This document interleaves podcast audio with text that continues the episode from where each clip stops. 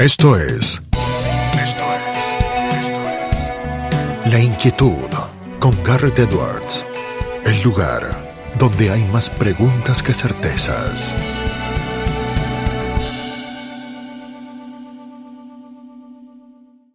La siguiente es una entrevista que hice en Consentido Común, el programa de Marcelo Fernández por CNN Radio Rosario, el pasado jueves 13 de octubre de 2022 a Samantha Schweblin, escritora argentina multipremiada, actualmente residente en Berlín, Alemania.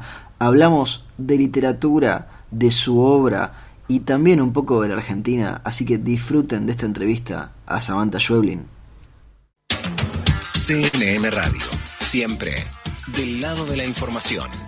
10 y 44 de la mañana, hora exacta en la ciudad de Rosario y en toda la Argentina. Estamos aquí en Consentido Común, el programa de Marcelo Fernández por CNN Radio Rosario. Tenemos un enorme honor, placer y privilegio porque tiene la deferencia de atendernos. Está del otro lado de la línea Samantha Schweblin. Ella es escritora, ha sido traducida a más de 25 lenguas, ha ganado múltiples premios, Siete Casas Vacías, Seven Empty Houses en su versión en inglés por la traducción ya está como finalista en la lista corta del National Book Award de los Estados Unidos en la categoría de literatura traducida.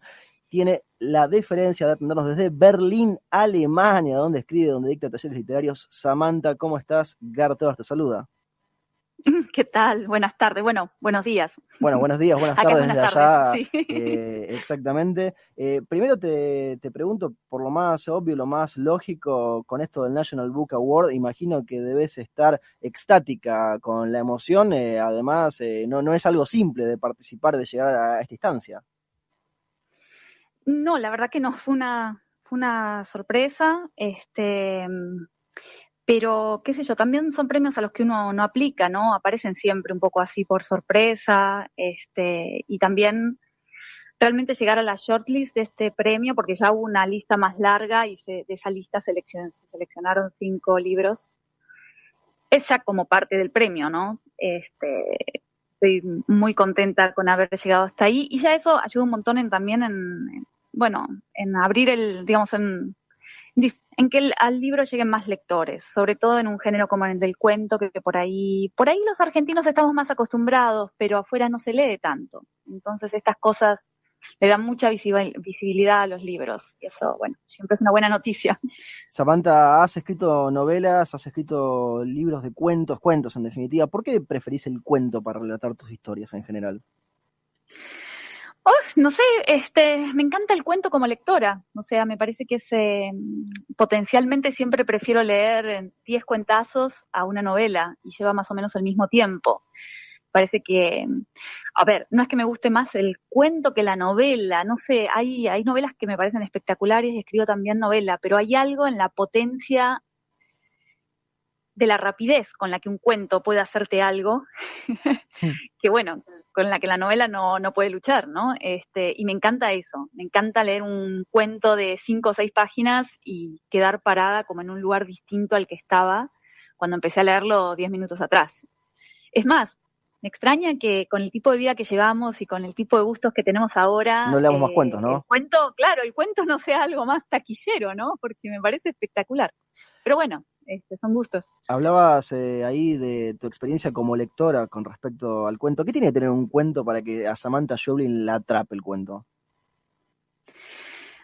Em, tiene que prestarme mucha atención él a mí, en el sentido de que me parece que hay, hay autores, los autores que más me gustan, eh, puedo sentir en ellos, a veces me cuesta explicarlo, pero es como presentir en el otro, en, el, en ese autor que estás leyendo, eh, hasta qué punto él sabe dónde estás parado todo el tiempo.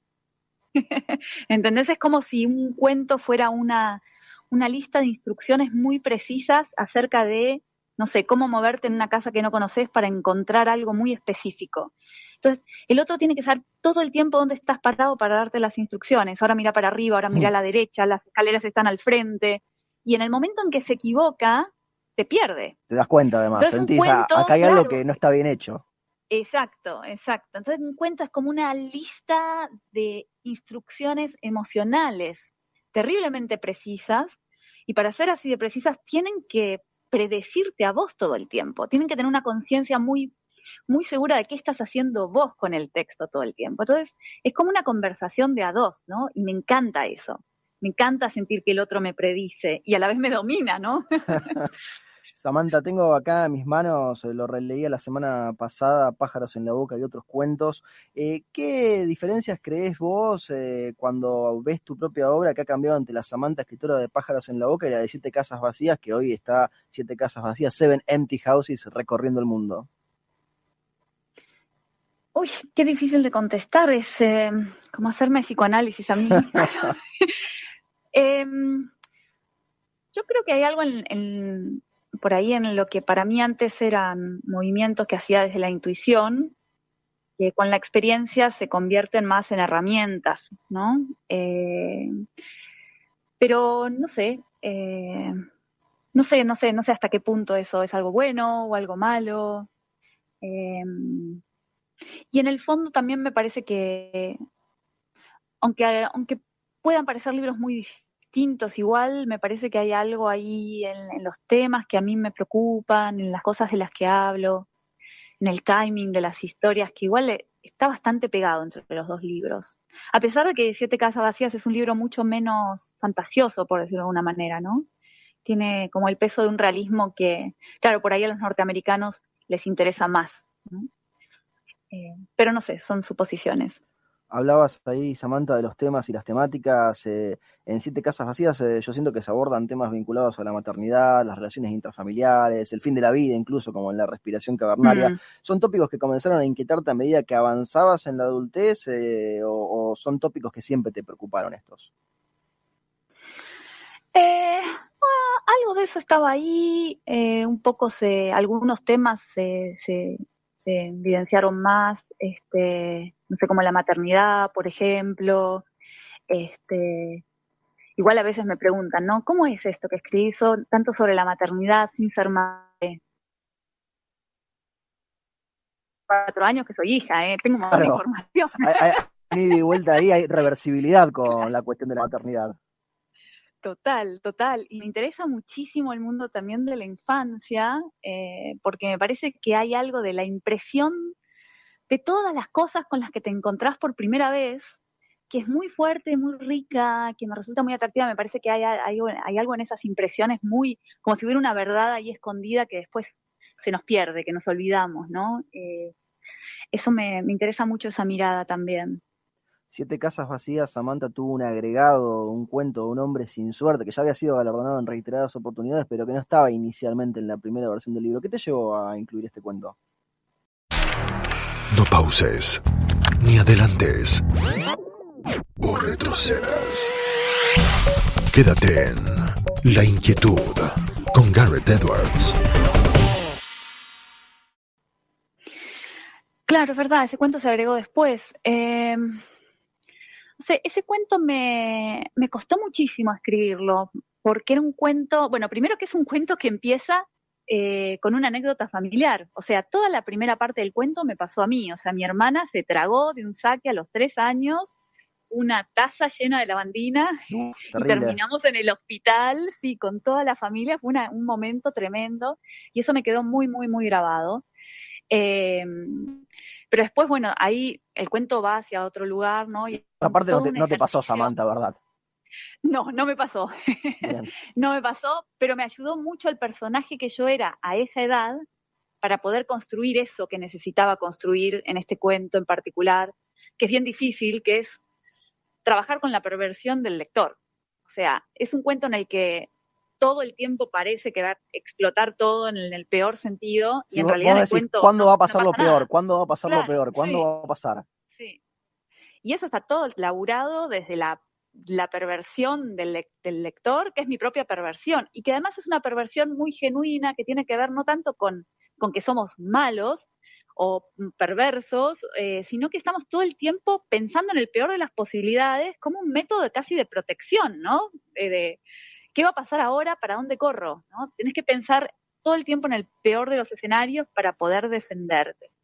Eh, entonces fue un trabajo de mucha de mucho pensar en qué le pasaba al lector todo el tiempo, línea a línea. Una de tus novelas, eh, Samantha, Distancia de Rescate, también tuvo su adaptación eh, cinematográfica. Vos tenés formación en el mundo del cine. ¿Cómo fue llevar esta novela al mundo del cine, al mundo del film? Eh, trabajaste en conjunto, entiendo, con la directora, con Claudia Llosa. Claro, sí, ella me, me convocó. Yo ya había, la verdad es que me costó mucho soltar la novela. Ya había tenido varias eh, ofertas, incluso de, directores de cine que me interesaban, pero no sé, había algo para mí muy delicado en esta novela en particular que yo sentía que, se iba a romper si, si, no lo hacía alguien que, que de verdad tuviera una lectura muy, muy cercana a la mía de lo que estaba pasando. Y, y tuve una reunión con ella y enseguida pensé, sí, es Claudia. Y nos pusimos a trabajar de inmediato, trabajamos un año y medio en la adaptación del guion. Fue, fue una pesadilla. ¿Qué, te, llevó más? ¿Adaptar el guion o escribir la novela? Adaptar el guion. bueno, es mentira. O sea, la novela, em, em, eh, yo trabajo mucho eh, en mi cabeza, o sea, escribo mucho en mi cabeza, tomo muchas notas, entonces, claro, cuando, y de verdad esto lo puedo hacer por años, con distancia, por ejemplo, trabajé como dos años sin verdaderamente sentarme a escribir. Entonces, claro, cuando me siento a escribir, sucede muy rápido. La novela en seis meses estaba escrita. Claro. Pero, pero sería mentira si dijera que la escribí en seis meses. Sí, no, tu cabeza la estuvo macerando durante años antes de poder escribir. Claro, exacto, exacto. Sí, pero me encantó tu pregunta, porque es verdad, llevó más la adaptación eh, pero bueno, pero fue una experiencia eh, espectacular. Me encantó hacerlo, aprendí muchísimo eh, y además Claudia fue muy generosa conmigo y me, dejó estar en todas las instancias de producción. Entonces estuve. Que no siempre es lo común, ¿no? Porque digo, hay veces que los escritores escriben y después se enteran al final, a lo mejor. Totalmente, totalmente. Y además, yo estoy muy contenta con el resultado y sé que eso es un privilegio también. no todo el mundo le gusta cómo quedan las películas después. Te pregunto por tu segunda novela, Kentucky, Samantha, ¿la calificarías como de ciencia ficción y, por qué te, se despertó tu interés eh, con esto de los avances tecnológicos? Yo siento un poco de boyerismo virtual ahí también eh, en la novela. Sí, bueno, para mí fue una sorpresa total y de verdad, literalmente, o sea, muchas veces durante la escritura de, la novela pensaba, pero ¿qué estoy haciendo? Estoy escribiendo sobre tecnología, me parece lo menos interesante del mundo. ¿Qué es la tecnología? O sea, me parece que, era como algo que todo el tiempo se, se podía, digamos, eh, no sé, podía anclar la novela en un momento en especial y no sé, estaba como muy dudosa con esto de hablar de la tecnología y en algún punto me di cuenta que en realidad el libro no va de la tecnología, el libro de lo que habla es de lo que nos pasa con los otros a través de la tecnología. Y cuando entendí eso, de hecho, hice un trabajo muy minucioso de eliminar cualquier cosa en la novela que tuviera que ver con la terminología de la tecnología. ¿no? o sea, te tocó un repaso posterior de ir eliminando cosas que a lo mejor eh, dificultaban el acceso para el lector.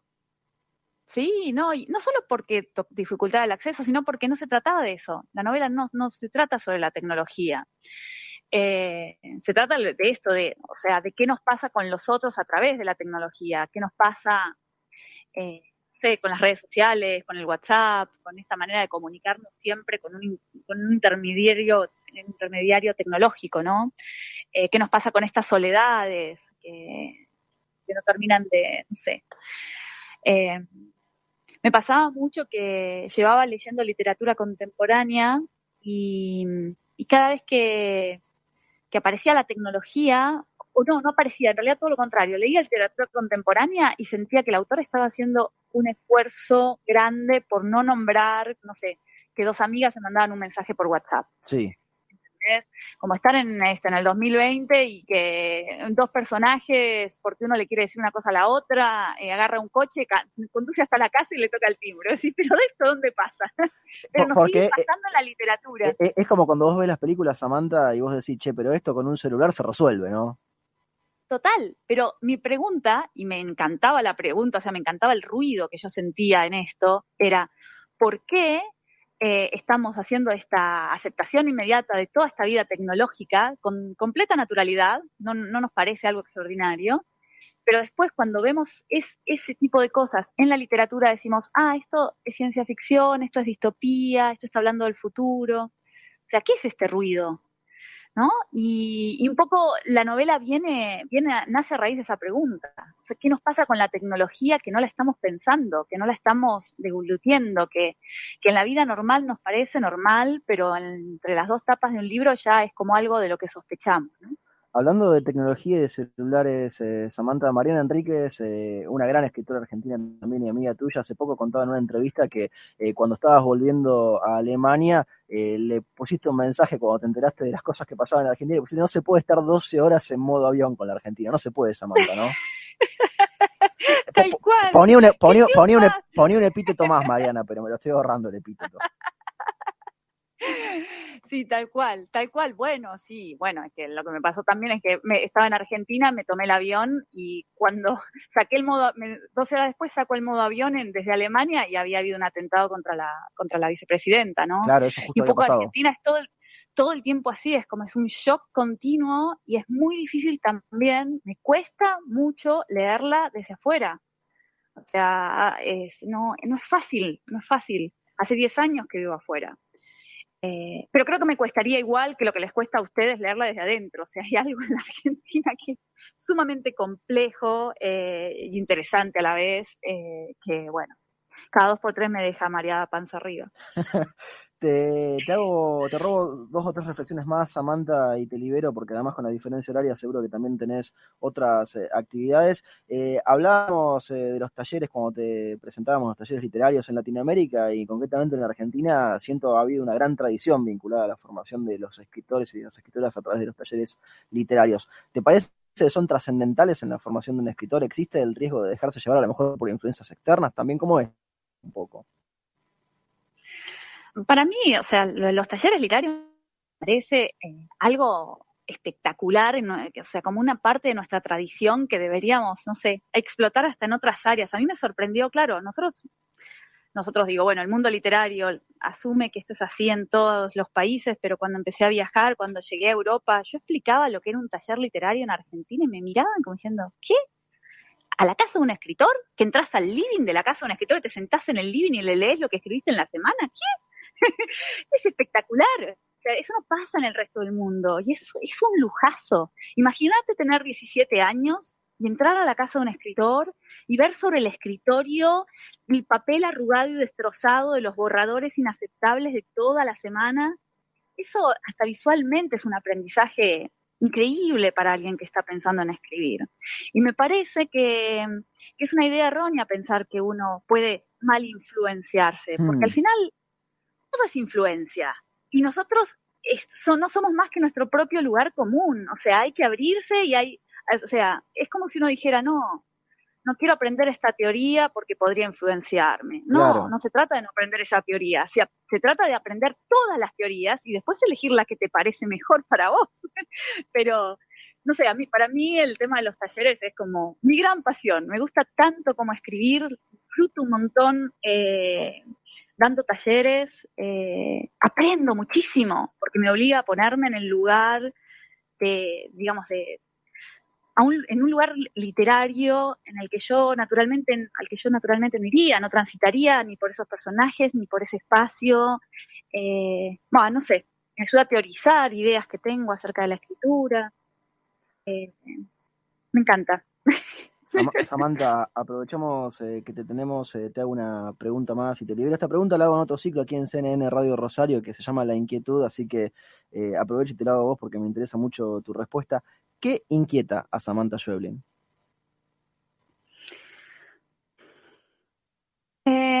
no, no tanto lo que no entiendo, sino lo que creía que entendía, lo que parecía normal, lo que parecía comúnmente aceptado y de pronto me doy cuenta que, que no es verdadero, que no es auténtico. Eh, es como esa línea tan rígida que hay entre lo que decimos, esto se puede, esto no, esto lo acepto, esto no, esto es normal, esto no. Ese espacio me parece que genera mucho dolor eh, muchos malos entendidos eh, y me parece un espacio alucinante para pensar desde la, escritura, porque la escritura me permite casi como caminar físicamente sobre esa línea, ¿no? Me encanta eso, ese, ese espacio me parece que todo lo que escribo tiene que ver con, con algo de que va por ahí. Samantha, te agradecemos muchísimo el tiempo que te has tomado para charlar con nosotros y con nuestra audiencia. Te deseamos el mejor de los éxitos ahora con Seven Empty Houses, con siete casas vacías ahí en el Shirley del National Bueno. Book Awards y te mandamos un fuerte abrazo. Dale, otro abrazo para ustedes. Chao, chao. Teníamos a Samantha Schweblin, escritora argentina desde Berlín, Alemania, aquí en Consentido Común, el programa de Marcelo Fernández por CNN Radio Rosario. Esto fue La Inquietud con Garrett Edwards.